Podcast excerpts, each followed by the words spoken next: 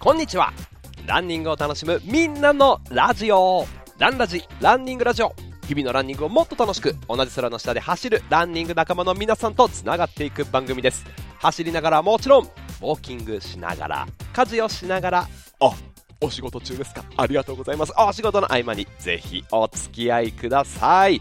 今日もナイスラン!お届けするのは走る MC 岡田匠です。ランラジ39回目サンキュー！サンキューです。いつもありがとうございます。39回目今回もよろしくお願いします、えー、私ですね普段ランニング大会の MC とか、なんか変な訛りになっちゃった。ランニング大会の MC とか、えー、企業の発表会とかでね、イベントだ、お仕事で MC をしたり、えー、音声配信ランニングアプリライブランでトレーナーをしたり、YouTube ラントリップチャンネル、あとはトラノモントライアスロンチャンネルというね、ところで、えー、ランニングにまつわる情報をアンカーをお届けしております。あとですね、FM 品川というラジオ局でパーソナリティもやっております。コミュニティ FM 毎週金曜日11時30分から1時までやっておりますので、インターネットラジオでどっからでも聞けますのでね、FM 品川、品川ラジオ、ぜひ聞いてください。よろしくお願いします。それはあの、品川ラジオっていう番組なんですけど、略してワンラジって言われてて、で自分がワンラジのパーソナリティもやってて、ポッドキャストランラジでやってるもんだから、時々間違っちゃうんですけどね。はい、えー、今回はランラジでございます。よろしくお願いします。さあ、今回のですね、39回目は、えー、食事のお話していこうと思います食事で気をつけてることこれをねシェアしていこうと思うんですけど、えー、っと食べ方ですね。食事で気をつけていること食べ方編。はい。食事に関しては、まあ、以前の回でもお話をしたことがあるので食べ方についてお話ししたいと思います。あとは皆さんから頂いているハッシュタグランラジあとハッシュタグシューズのお手入れ。うん。たくさん届いてますので前回の放送に引き続きこれをお届けしていきたいと思います。ランラジスポンサードバイラントリップジャーナル。あなたのランにぬくもりをラントリップジャーナルと連携してお届けをいたします。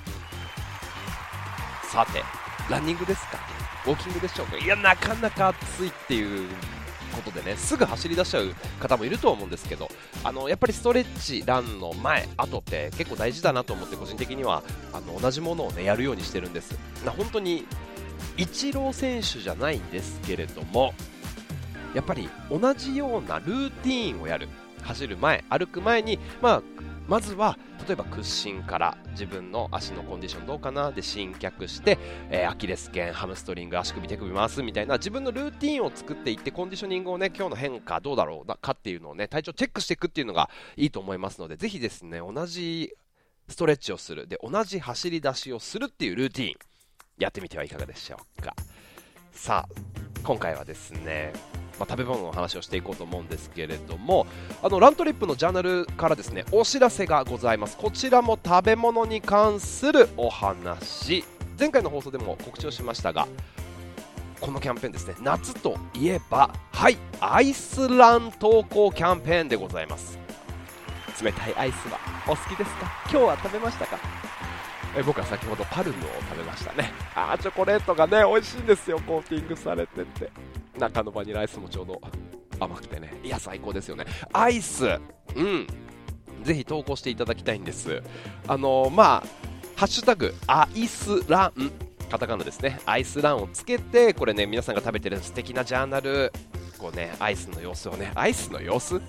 多分ランニングとアイスの様子をぜひご投稿いただきたいんですけれども、まあ、こういう投稿キャンペーンがありまして、期間は8月の11日祝日山の日からですね、8月18日までのまあ1週間なんですけれども、まあ、この期間に走った後、ね、食べたアイス写ってる写真をぜひ使ってください。ハッシュタグの入力スペースに、ハッシュタグアイスランを入れて、はい、ジャーナルで投稿お願いします。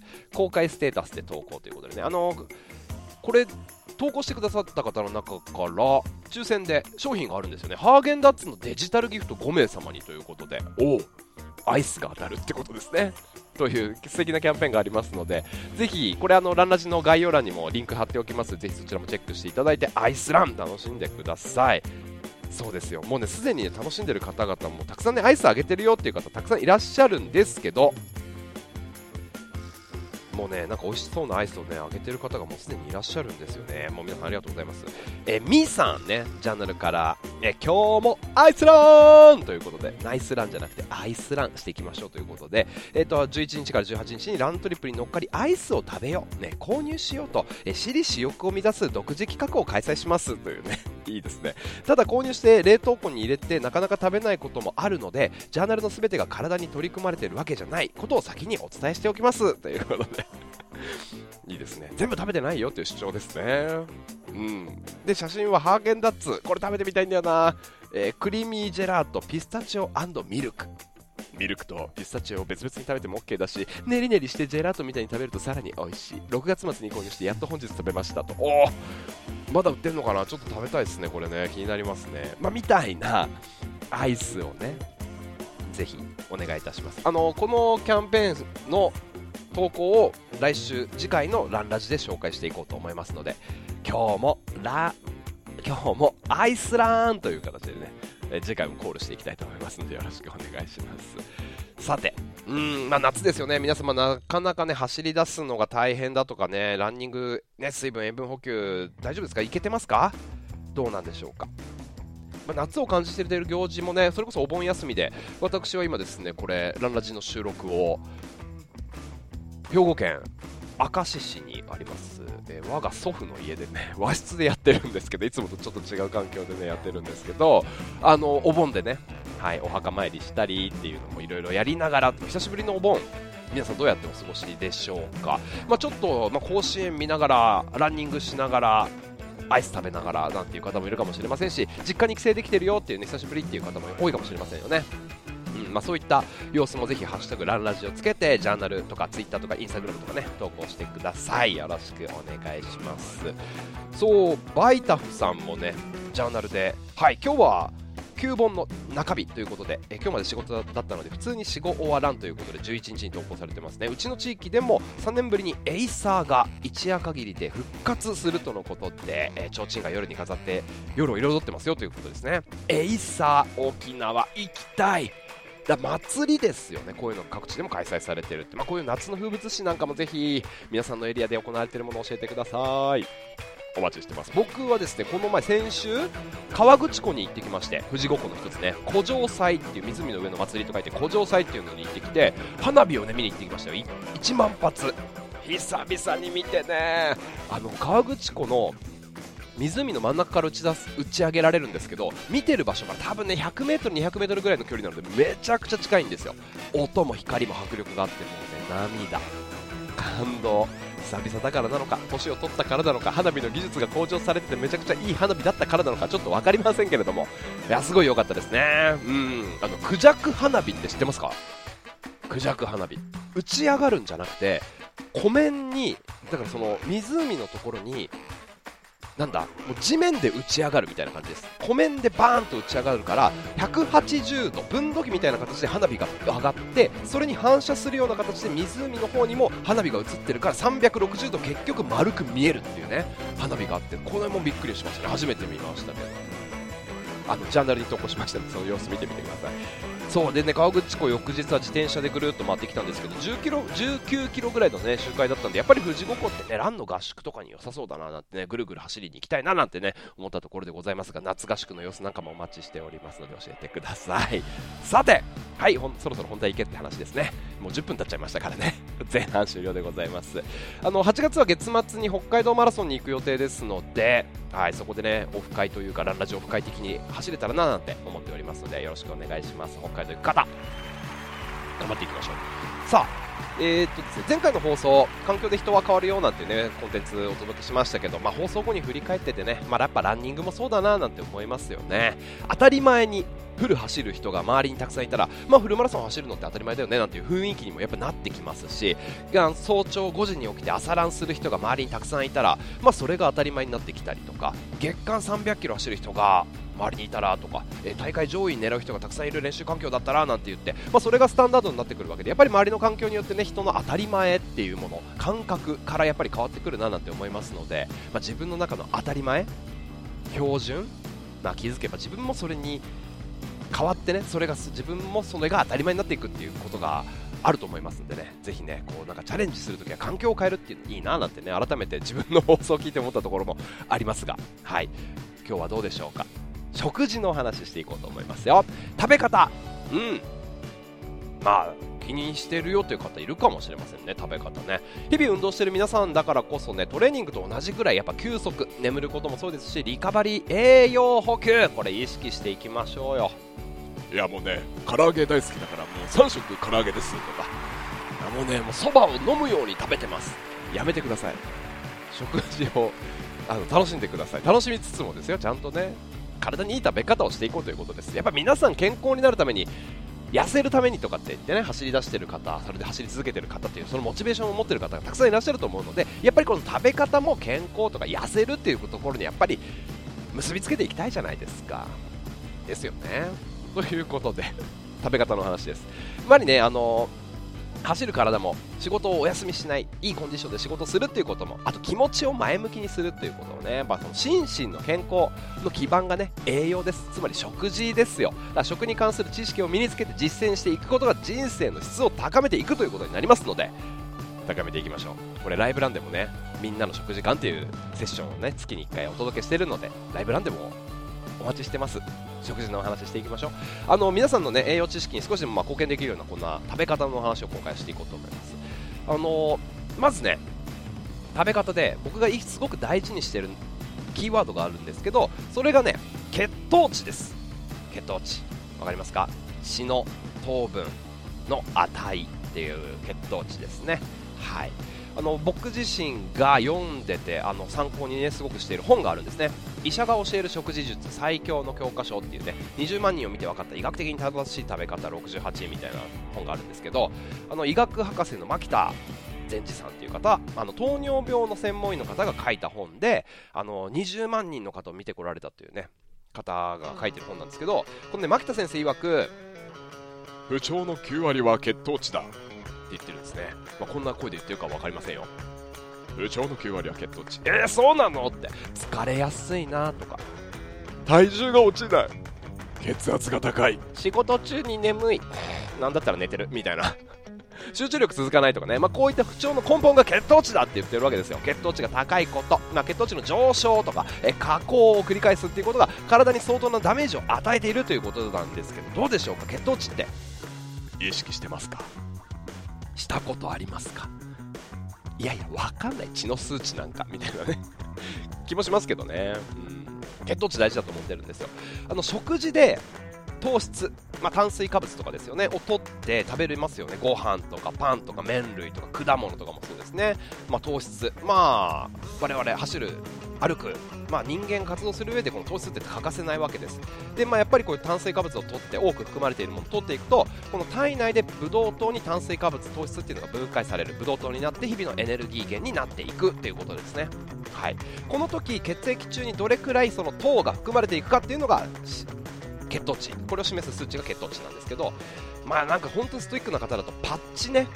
肩とかにパッチを貼ってアプリとかを使って自分の血糖値が分かる。上昇下降が分かるっていうものもあったりするんですけどまあそこまで見える化できる方ってなかなかいるわけではないということで、まあ、こういうことをやったら血糖値が上がるんだな下がるんだなっていうのをねやっぱりなんとなく考えながら意識をしながら食事をするっていうことがね肥満とか老化病気に対処していけることだと思いますのでこの血糖値意識してぜひねしていくそんな食べ方紹介します。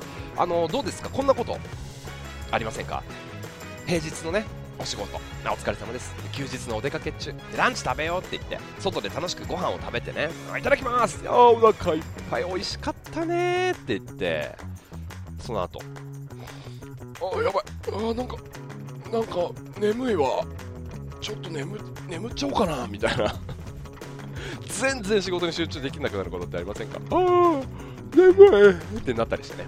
エネルギーチャージしたつもりがよっしゃ仕事やってやろうなんて思った瞬間にもう眠くなっちゃうみたいなね仕事がはかどらないお昼でしちゃったりとかってあると思うんですけど、まあ、これも血糖値が大きく関わってくるんですねあのランチでご飯とかパスタとか主食をドカーンと食べると血糖値がグイーって上がるっていうことなんですね。糖質がいっぱい入ってるから。でこの時にグイーって上がった血糖値に対して人間の体はインスリンっていうものを分泌してその影響で血糖値が上がったものがヒューンって、ね、急降下するんですね。上がって急に下がる。でこの低血糖に陥って眠くなるっていう状態なのでぐっと上がるとインスリンが出て下がる。で眠くなるっていう状態になるんですね、まあ、これパフォーマンスが落ちちゃいますよと。なので血糖値ぐいって上がる。これちょっと、眠気を誘うので良くないわけですよね。でぐいっと上がるっていうのが肥満にもつながってくるっていうことですね。これ良くないことだらけなわけです。だからなるべくその血糖値っていうのをあ急に上げないっていうのはやっぱり意識した方がいいということです。でここから具体的な食べ方の話なんですけどまずその1単品を定食にするっていうことですね。これねすごく僕も僕が意識していることですね。あの、まあ、こういう状態になりやすいのが特にね。働く男性陣だと思うんだ。あと在宅で仕事しだした方々とかねどうですか？丼物うどんパスタっていう麺類とかねあとカレーとか炭水化物メインの単品もの。これだけでいってないですか？行っちゃう時もありますよね。時間なくてね。で休日はね眠かったらお昼寝するのも気持ちいいんですけどなかなかあのー、平日は特にやっぱり仕事に集中したいと。で午後大事な予定がある。アポイントがあって。でもそんな得意先の前であくびがまずい。これ眠気がない方がいいですよね、まあ、仕事に集中したいとかパフォーマンスを上げるために、まあ、血糖値の上昇を急上昇を避けるということで1つ目に意識したいのがやっぱ食べるものの選び方。単品ものを避けるということですね、まあ、そのメインディッシュがあって副菜があって汁物があって、まあ、サラダがあってみたいなサイドメニューがある定食を取るということ。でもあの定食がない。例えばね洋食屋さんに行ってどうしてもオムライスが食べたいんだ。ふわふわのとろとろのケチャップじゃなくてデミグラスソースのとか、まあ、何でもいいんですけどそんな時はやっぱサラダとかスープを追加するっていうねことですよ。はい。とりあえずじゃあ吉野家入ってください。じゃあ牛丼飲み盛り。ノーノーノーノー単品ノーノーノーですよ。サラダ。味噌汁。つけてください。あれ150円ぐらいでつけますからね。A セット。つけてください。もうそうやってちょっと定食にしていく。です。ここからなんですよ。でこういう選び方がまず大事。単品ものにしないっていうこととその2はい。もう一つね実践してほしいなって僕がねやっててすごい効果を感じてるのがね食べる順番ですね。やってる方たくさんいらっしゃるかもしれません。ベジタブルファーストとかって聞いたことありますか？うん食べる順番ですね。まあこのどういう順番かというと野菜類から食べてお肉とか魚っていうタンパク質を食べて最後にご飯とかパンっていう主食を食べるようにするっていう順番です。でそうすることによって血糖値の上昇を穏やかにするっていうことなんですけどまああのー実際ですね、まあ、僕も今からね10年ぐらい前ですかね2012年ぐらいロンドンオリンピックやってるぐらいの時に当時割とですね忙しく広告代理店でワークワークしてたんですよ。パソコンカチカチ叩いてネクタイして働いてたんですけどね。たまに走るぐらいで運動も全然ほとんどしてなくて食生活乱れてあの、ね、少し顔周りというか体にお肉がねあーついてきちゃったなっていう感じ。なんか久しぶりに会った友達にえなんか太った？とかって言われたりしていや別に太ってねえしとかって太ってたんですよ、うん、きっとねそのとちょっとね丸まってたんだと思うんですよ。でこの時にこの食べる順番っていうのを知って実践して実際に痩せるっていうことに効果があったなって思うのがねやっぱり食べる順番なんですよね。これね慣れてくるとすごいあのやりやすいと思いますのでぜひ意識してみてください、まあ、ベジタブルファーストってことなんですけど人間のメカニズムとしては食べた順番に消化吸収されるんですよ。食べた順番にね。なのでいきなり主菜とかつまりご飯物を食べていくとそれが先に吸収消化ん？消化吸収されるんですよ。はい。いきなり血糖値がグッて上がるわけですね。なのでまず最初に野菜に含まれる食物繊維。はい。これを食べていくこと。そうすることでこれねあの後で食べるものの消化吸収を穏やかにしてくれるっていう効果がやっぱり野菜の食物繊維にはあるので血糖値の急上昇を抑えることができるということでございます。なので血糖値がグイって上がらないように主食だからご飯とかパンは最後。野菜食物繊維海藻とかキノコもそれに含まれますね。まあまああんなカロリーほぼありませんから。あれを先に食べて胃の中で、まあ、なんかクッションを作っていくみたいな感じですかね。そう。これをね実践するだけで、ね、僕自身だいぶ変わりましたね。だから血糖値急に上げないっていうこれをやるだけでだいぶ変わったななんていうふうに思います。想像してみてくださいよ。糖質の塊、まあ、こうやって言うとねちょっと敵みたいな扱いになっちゃいますけど糖質の塊うどんとかねカレーとか美味しい。これをね単品で食べますよ。忙しいランチタイム。ズルズルパクパクねカレーは飲み物です。違いますよ。うどんは喉越しなんて言ってね噛まないで食べる。あ危ない危ない危ない。あの噛まりか噛まないでスピーディー食べちゃう方いると思うんですけど糖質の塊が空っぽのね空腹の胃袋の中に入ったらどうなります？血糖値爆上げですよ。爆上げです本当はい。健康の第一歩ですね。危ない危ない。この血糖値をぐんと上がる食べ方をしないっていうのをねやっぱり意識すると変わっていくっていうことでございます。なので食べるものを選ぶ食べる順番を変えるっていうことですね。どうでしょう？ちょあの想像してみてください。定食ですよ定食。定食を想像してください。生姜焼き定食が出てきました。お盆の上にね白いほかほかのご飯が乗っててああいい香り。なめこのお味噌汁ですよ。ああ家じゃなかなか食べれない。お漬物があって千切りキャベツそしてジューシーな生姜焼き。うんいい香りだ。お腹が減ってきた。お箸とお茶碗を持っていただきます。って言っていくわけですよね。生姜焼きを白米にバウンドさせてパクッダメです。本当に。ダメですよ。行きたくなっちゃいますけどね。このねだからもう早く食べてよってなるんだけどまずだから千切りキャベツ食べてね。あのお漬物食べて汁物を入れてその後に生姜焼きいってください。っていう順番です。まあ、胃の中に糖質が入る前に野菜とかタンパク質をでクッションを作っていくってイメージですよね。いや本当にこれ食べる順番を変えるだけで血糖値の上昇が穏やかになって太りづらいっていう食事になりますんで。もうねこれ本当に僕の個人的な体感。今でも本当にこれをちゃんと実践してるっていう感じがあるんですけどね。どうですか？ねそれこそだからその広告代理店でね営業している当時ですよ。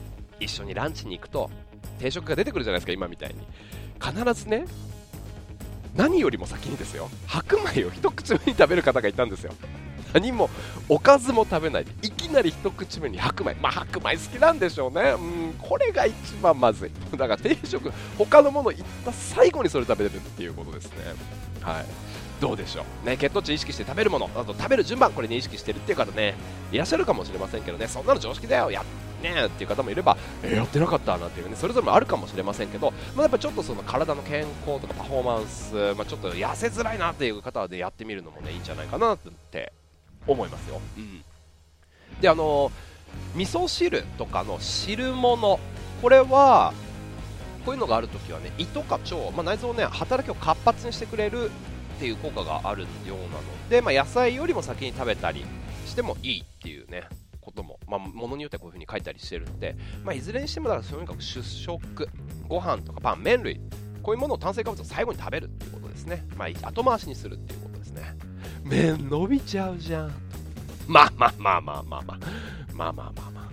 まあ、時にはね、そういうのもあれ、いきなり言っちゃうこともあってもいいかもしれないですけどね。うん、頑固親父のラーメン屋とかね。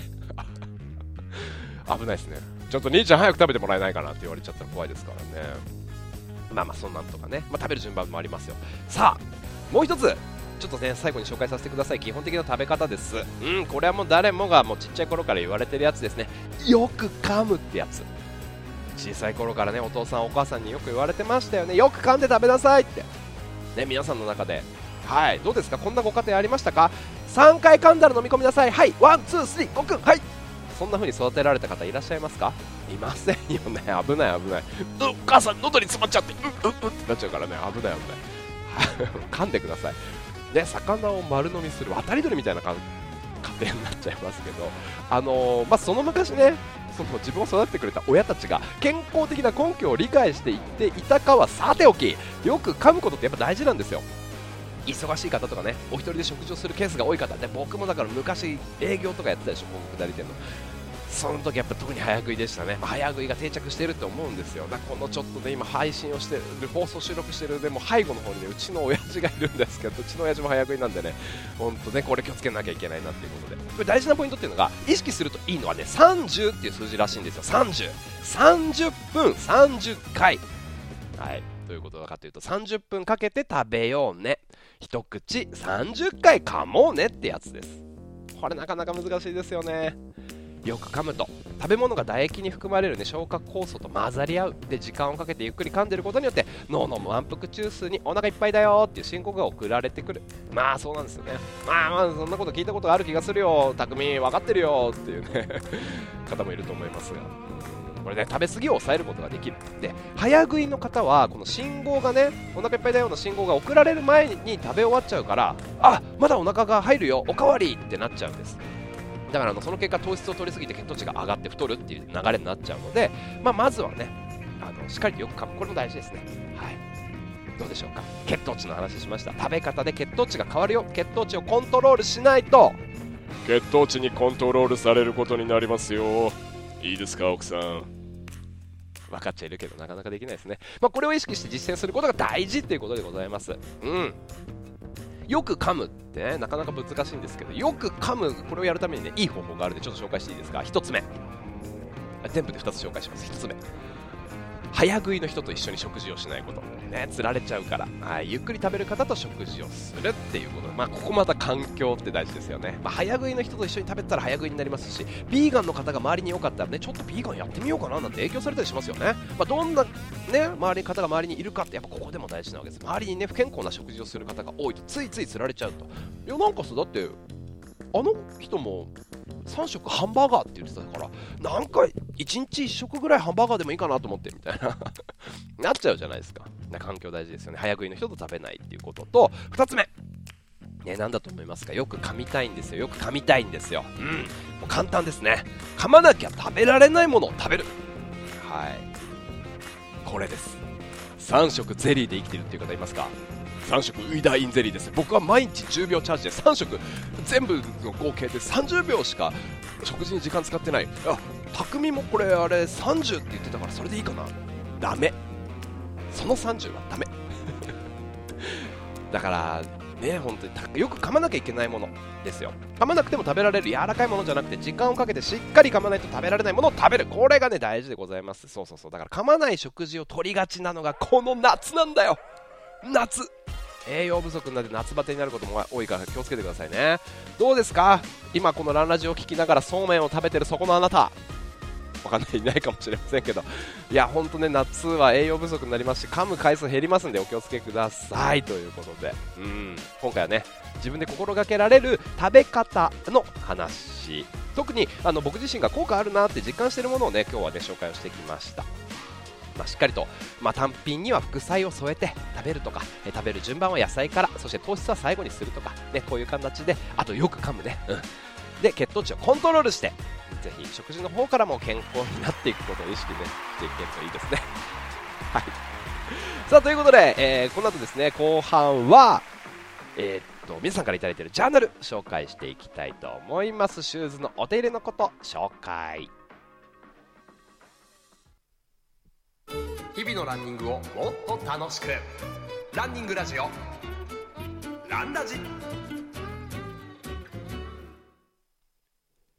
さあスタートから。まもなく28分経つというところでございます。後半戦。一歩一歩。一日一日。この暑い中でも一歩踏み出した。自分で素晴らしい。今日も成長してますね。さあということで。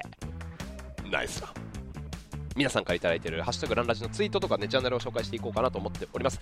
あの、22回連続で、はい、ハッシュタグシューズのお手入れということで、いただいてますんで、こうどんどんね、やっぱりそれぞれのスタイルがあって白熱してるんで、それを紹介していこうと思っております。ありがとうございます。えーとですね、メグさん、ありがとうございます。8月1本目の雨だと喜んで外に出たら止んでしまいましたということで、洗ったばかりのシューズだから晴れてよかったのかなということ、ミッドソールの白さを出すときは、歌マロ石鹸を使ってます。あ、これ使ってる方多いですよね。歌マロ石鹸ね、今日も元気に走れるよ、ゴーゴーということで5.5キロ、お疲れ様でした。あと、奥田さん。え5キロランお疲れ様でした。少し雨が降った後だったのかところどころ地面が濡れていて空気ももわっとありますよね。していたというそんな中お疲れ様です。えー、っと話は変わって日曜日にシューズを洗いました。やっぱり気持ちいいですねと。もう一足買うことも検討してます。ということでねこれはえー、っとペガサスかな。ナイキのペガサスをインソール外してしっかりとハンガーをグニッと曲げて陰干しされてますね。いいですね。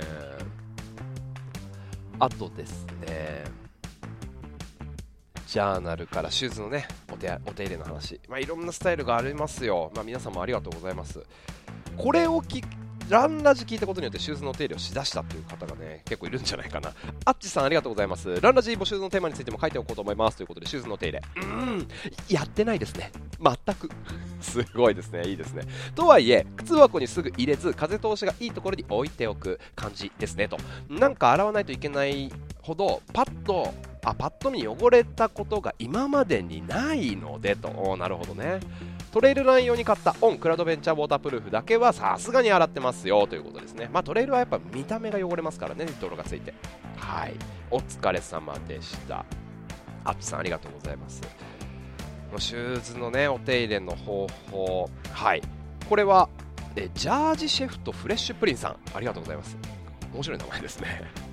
えー本日は夕方から千里南公園までランということで滝汗が伝ってシューズまで結構びちょびちょ。これね夏あるあるですよね。ということで、えーポッドキャストランラジの今週のお題は私のシューズのお手入れオーバーありがとうございます。実家に帰っているため靴が1足しかなくがっつり洗ってもしもし明日乾いてなかったら困るのでインソールを外して中性洗剤で洗ってえ靴はクーラーの室外機の前に放置中ですと。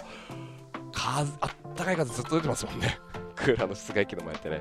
ああなるほどなるほど。いいですね。それぞれのねこうスタイルがねいろいろありますけど。あとはシューズのお手入れ。あこれもね、みさんね、ありがとうございます。ランラジでシューズの手入れの話をしていましたが、夏場に10キロ走ると雨の日に使ったみたいになりませんか？特にくるぶしソックスの場合だと、ソックスの部分が少ないから、みんなシューズが吸収しちゃうっていうね、汗が伝ってソックスだけじゃもう追いつかないっていうのあって、シューズに汗が全部染み込んじゃう。で最近は週1回、2回水にドボンして汚れたところを石鹸で洗ってますという。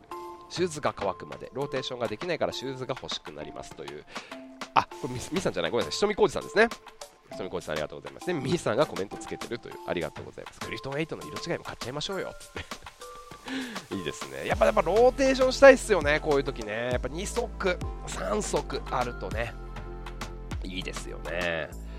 さあ、池ちゃんさん、ハッシュタグランラジ、ハッシュタグシューズの手入れありがとうございます。ランニングシューズ、帰宅後、消臭スプレーして、丸1日放置。シューズボックスに入れるときは、丸めた新聞紙をシューズの中に入れてます。なるほど、乾燥させるという意味ですかね。トレランシューズ、汚れるので水洗い。収納するときは、こちらも丸めた新聞紙を入れてますと。靴紐を外して洗ったことがなかったので、先日は外して洗ってみました。おあと、干すときも天日干ししてたけど、陰干しにということで、お情報が伝わってますね。いいですね。あと、鉄23さん、ありがとうございます。暑い、滝汗、靴が異臭を放つということで、えーそして洗ってからのお酢版。来ましたね。これ、匂いといえばお酢版っていう方多いんじゃないですかね。お、無臭だお、効いてるということで、えー調子に乗っていろいろやろう。帽子に T シャツにトレランザック、全部匂いがなくなった。あとは、匂い戻りがないかということで、あー、お酢版効き効くってね、言いますよね。うん。お疲れ様です。あとですね、これは、ちょっと待ってくださいね。あ、ススくんさん、ありがとうございます。ススくんさん、ランラジということで、えーランラジ間違えた、ランオフで、ランラジシューズの手入れがお題だったので、僕も便乗して、じゃなってみますが、とりあえず、えちびっこで洗ってますという、ちびっこってこれ洗剤ですね。これ、上履きのイラストが書いてあるから、キッズのシューズ洗う洗剤。うん。キッズのシューズを洗う洗剤なんですが、なんだか懐かしい香りがして割と好き。毎週内履きを持って帰ってきますが、それと一緒にたわしでゴシゴシ洗うと。頻度としては、この夏は、この暑い季節は、汗、びしゃびしゃにかくので、週1回か2回。とにかく、パパイコール臭いという妄想もあり、そこにあが抗うべくシューズは割としっかり洗います。本当に、臭くないんですよっていうことで、ちびっこをおすすめしておきますということですね。すすくんさん、ありがとうございます。まあ、いろんな洗剤があってね、いろいろやってるわけでございますね。うん。ありがとうございます。どうですか？でも、前回、そして今回といろんな方の情報をシェアをしていきましたけど、シューズのお手入れね、なんかすごい参考になるんじゃないですか？あと、シューズを洗うっていう気持ちになりますよね。はい。長持ちしますから、シューズも。ほどほどに洗っていきましょう。ランランランさん、ありがとうございます。で、水分、そして塩分補給して熱中症対策しっかりやっていきましょうということと、えーランラジで放送されました皆さんのシューズの手入れ、参考になりました。私自身、シューズの手入れについて、これでいいのかなと思いながらやっていたので、勉強になりましたよということで、あ、でね、ランラジのね、リンクシェアしていただきありがとうございます。そう皆さん、ランラジのリンクつけてシェアしてくれたら、すごく嬉しいです。ありがとうございます。うん。あと、あとですね、そうね、夏、真夏で暑いですからね、皆さん、栄養補給、食べ方なんかもね、気をつけていければなっていうところですけど、あ、二郎さんもありがとうございます。野沢トレイルフェスお疲れ様でした。えっ、と、シューズのお手入れ前回の投稿で書いたので割愛で質問というふうに来てますね。この間まで履いてたワークマンの靴もそうだったんですがその後継で買った他のリンコン3インナーソールがシューズにくっついていて洗えない。あそのタイプありますよね。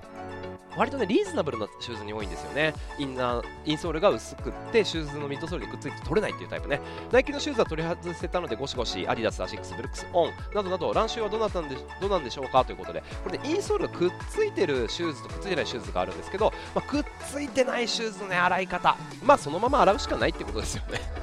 外さないでね、うん、そのまま中もゴシゴシ洗うってことなんですけど僕はねくっついてるやつをね 取れるやつがあるんですよ。リンコンとか。取っちゃってますね。ちょっと接着剤で軽くついてるぐらいなんでピッて取っちゃうんですけどまあそのまま洗うっていうのがいいんじゃないですかね、まあ、そういう時こそインソールが取れない分靴ひもシューレースを外してあげるとより洗いやすくなるんじゃないかななんて思いますのでやってみてはいかがでしょうか。はい。さあということで今回も盛りだくさん、ね、食べ方のお話ししてまいりました夏バテしないように栄養補給食べ方にも気をつけていきましょう。あこれ GTO さんの投稿。えー、お疲れ様でした。帰宅ランしてゴールにしている最寄り駅の自販で水分補給に何か買おうとしたら甘酒がありましたと。家族みんな甘酒が好きなんだけど僕は子供の頃からずっと苦手。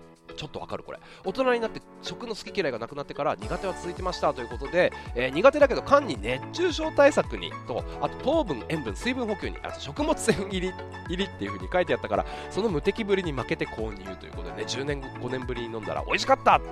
甘酒飲む点滴なんて言われてますからね、まあ、この体にいいよなんて言われているものはやっぱこの夏取り入れたいですよね。さっきスイカ食べましたよ。やっぱね夏は旬のものを食べる。でこのスイカの赤というのはねそうですよ。あれが入ってるんですよ。ね、僕らの体をね走った後とかであの体を老いさせるね老化物質活性酸素 っていうのが入って、ね、出てくるんですよ。それをねやっつけるえいえいえいリコピンっていうやつが入ってるリコピンっていうのが入ってるんでスイカ食べていきましょう。旬のもの体にいいというものを取り入れながら。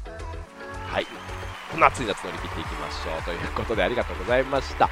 次回のですねランラジのお題はハッシュタグアイスランでございます。皆さんのこのキャンペーンに乗っかってお気に入りのアイスを教えてください。なんかご当地のやつとかありますよね。そういうのもぜひ大歓迎ですので、ハッシュタグランラジ、あとね、ハッシュタグアイスランつけて、えー、ご投稿いただいているものを紹介していきたいと思います。あと、あのこの回良かったなとかあったら、ね、皆さんのジャーナルで感想を教えていただきたいのと、あのーリンクもつけてぜひシェアもお願いいたします。ありがとうございました。さあということで今回もお聴きいただきありがとうございました。皆さんの番組のご参加お待ちしております。日々のランニングをもっと楽しくランニングを楽しむみんなのラジオランラジ。あなたのランにぬくもりをラントリップジャーナルのスポンサードでお届けいたしました。お聴きいただきありがとうございます。同じ空の下。それぞれいろんな場所で走る皆さんとどんどんつながっていきたいと思いますのでまた聞いてください。今日もナイスラン!お届けしたのは岡田匠でした。それではまた次の放送でお会いしましょう。バイバイ。